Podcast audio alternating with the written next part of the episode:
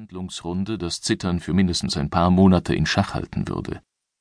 Einen Monat später ging ihm auf, dass sein Zittern vermutlich eine emotionale Reaktion auf die Aufzeichnung war, die er soeben miterlebt hatte. Sie war von den tandaranischen Soldaten, die zur Kemsar-Kolonie gekommen waren, um den Überlebenden zu helfen und den brutalen Überfall zu untersuchen, aus dem Holorekorder eines stolzen Elternteils geborgen worden. Es hätte wohl jeden erschüttert, den Überfall aus dem Blickwinkel eines der Opfer zu erleben. Archer sammelte sich und richtete seinen Blick auf den korpulenten, dunkelhäutigen Tandaraner, der gesprochen hatte.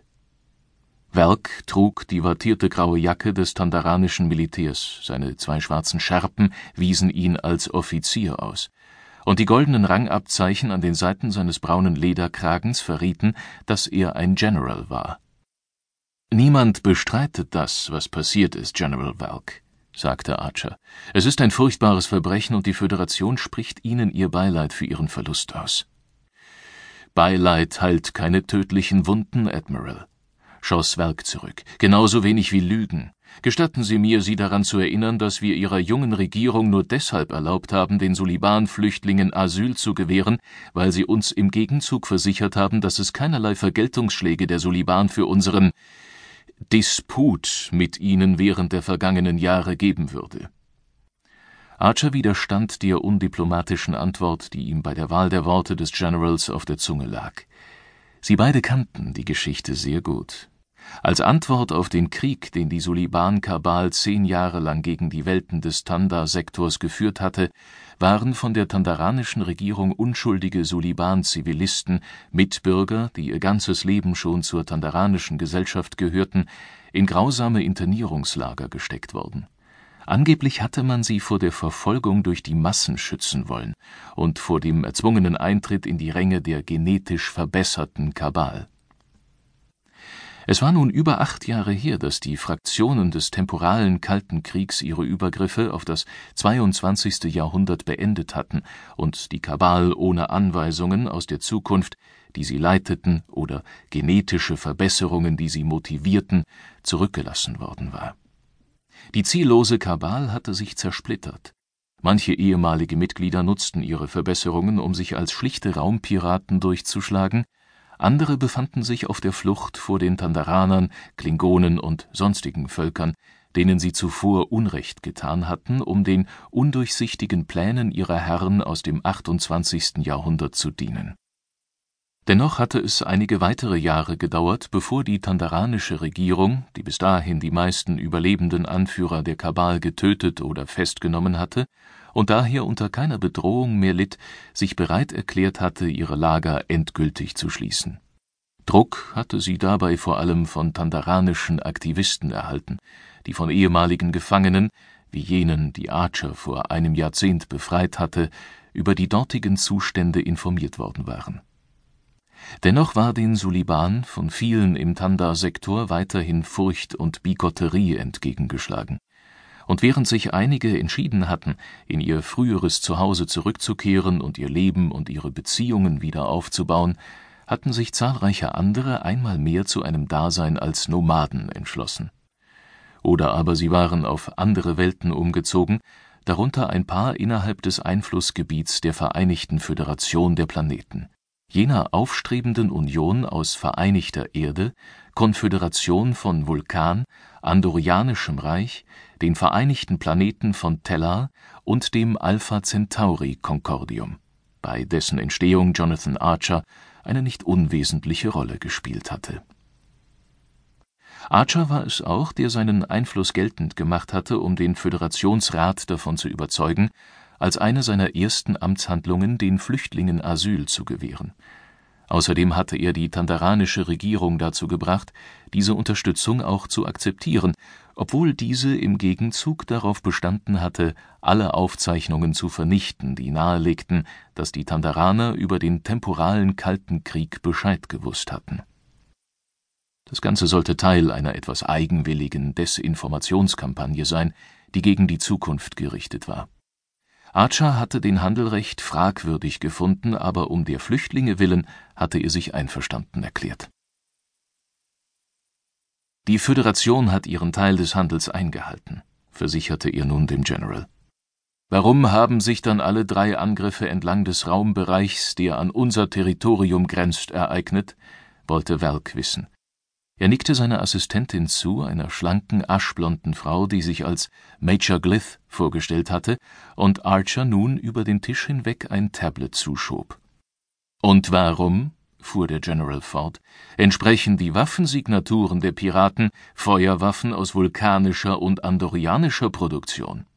Die Vulkanier und die Andorianer haben lange Zeit gegeneinander gekämpft, bevor endlich Frieden geschlossen wurde, antwortete Archer. Einige ihrer Waffen müssen im Laufe der Jahre in fremde Hände gefallen sein. Aber in wessen Hände? Die meisten Mitglieder der Kabal und ihre Ressourcen sind unseren Geheimdiensten bekannt. Dennoch entsprechen die Biosignaturen dieser Piraten er gab ein paar Befehle in sein eigenes Tablet ein und schickte neue Daten zu dem Gerät, das vor Archer lag, nicht denen gewöhnlicher Suliban. Und ebenso wenig korrespondieren sie mit bekannten genetischen Aufwertungen, fügte Glyth in deutlich kühlerem Tonfall hinzu. Dann können sie nicht zur Kabal gehören, richtig? entgegnete Archer. Welk erhob sich und beugte sich nach vorne, als wolle er den Admiral mit seiner schieren Masse einschüchtern. Oder vielleicht hat die Kabal schlicht neue Gönner gefunden, die bereit sind, sie vor Entdeckung zu schützen und ihr eine neue Form genetischer Vorteile verleihen. Vielleicht hat der Sieg über die Romulaner die Menschheit und ihre Alliierten auf den Geschmack gebracht, und sie haben sich entschlossen, ein paar weitere Eroberungen vorzunehmen, etwa indem sie gegen den Tanda-Sektor vorgehen, wobei sie die Suliban als ihre Schocktruppen einsetzen. Der Föderation geht es nicht um Expansionismus. Ach nein, Generationenlang hat das vulkanische Oberkommando seinen Nachbarn seinen wohlmeinenden Einfluss aufgezwungen, nicht selten unter vorgehaltener Plasmawaffe. Jetzt behaupten die Vulkanier sich für den Pazifismus entschieden zu haben, doch erst nachdem ihre menschlichen Protégés mit beispielloser Geschwindigkeit zu einem Machtfaktor für sich geworden sind, die nicht nur gewaltige Flotten gebaut haben, die selbst die Romulaner in die Flucht schlagen konnten, sondern zugleich die einst auf ihre Unabhängigkeit stolzen Reiche der Andorianer und Telleriten assimiliert haben. Als Ergebnis davon verfügt ihre sogenannte Föderation der Planeten nun über die stärkste Flotte außerhalb des Klingonischen Reichs, und das sogar, obwohl die Vulkanier ihre eigenen Schiffe eingemottet haben und kaum haben sie sich um die Romulaner gekümmert, fangen sie an, die Denobulaner, Arkeniten und andere dazu zu drängen, sich ebenfalls ihrer Herrschaft zu unterwerfen.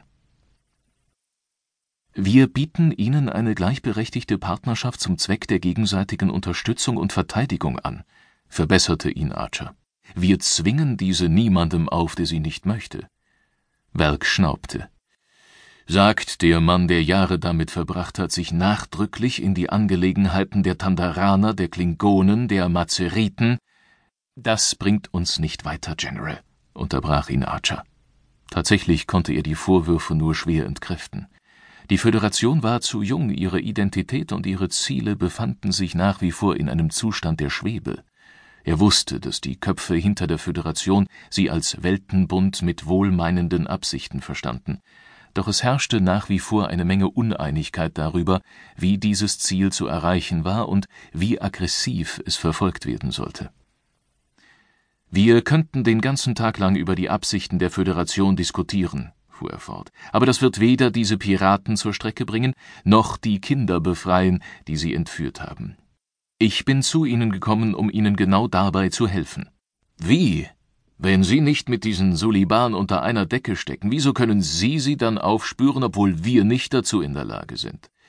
Weil wir wissen, dass Sie der falschen Spur nachgehen. Woher wissen Sie das? fragte Glyth. Und was schlagen Sie uns stattdessen vor? Archer zögerte. Das ähm, möchte ich ungern preisgeben. Ich könnte Ihnen sagen, was ich weiß, aber ohne Beweis würden Sie mir niemals glauben, und meine Quellen sind äh, streng geheim. Der General schnaubte. Aber ich kann Ihnen helfen, die Piraten zu finden und Ihnen zeigen, wer wirklich hinter allem steckt. Außerdem kann ich Ihnen helfen, Ihre Kinder zurückzubekommen. Sie müssen uns bloß ein wenig Vertrauen schenken. Damit Sie sich unsere Dankbarkeit erschleichen können, polterte Werk, uns vielleicht dazu überreden können, dass wir einwilligen, uns von Ihrer Föderation absorbieren zu lassen?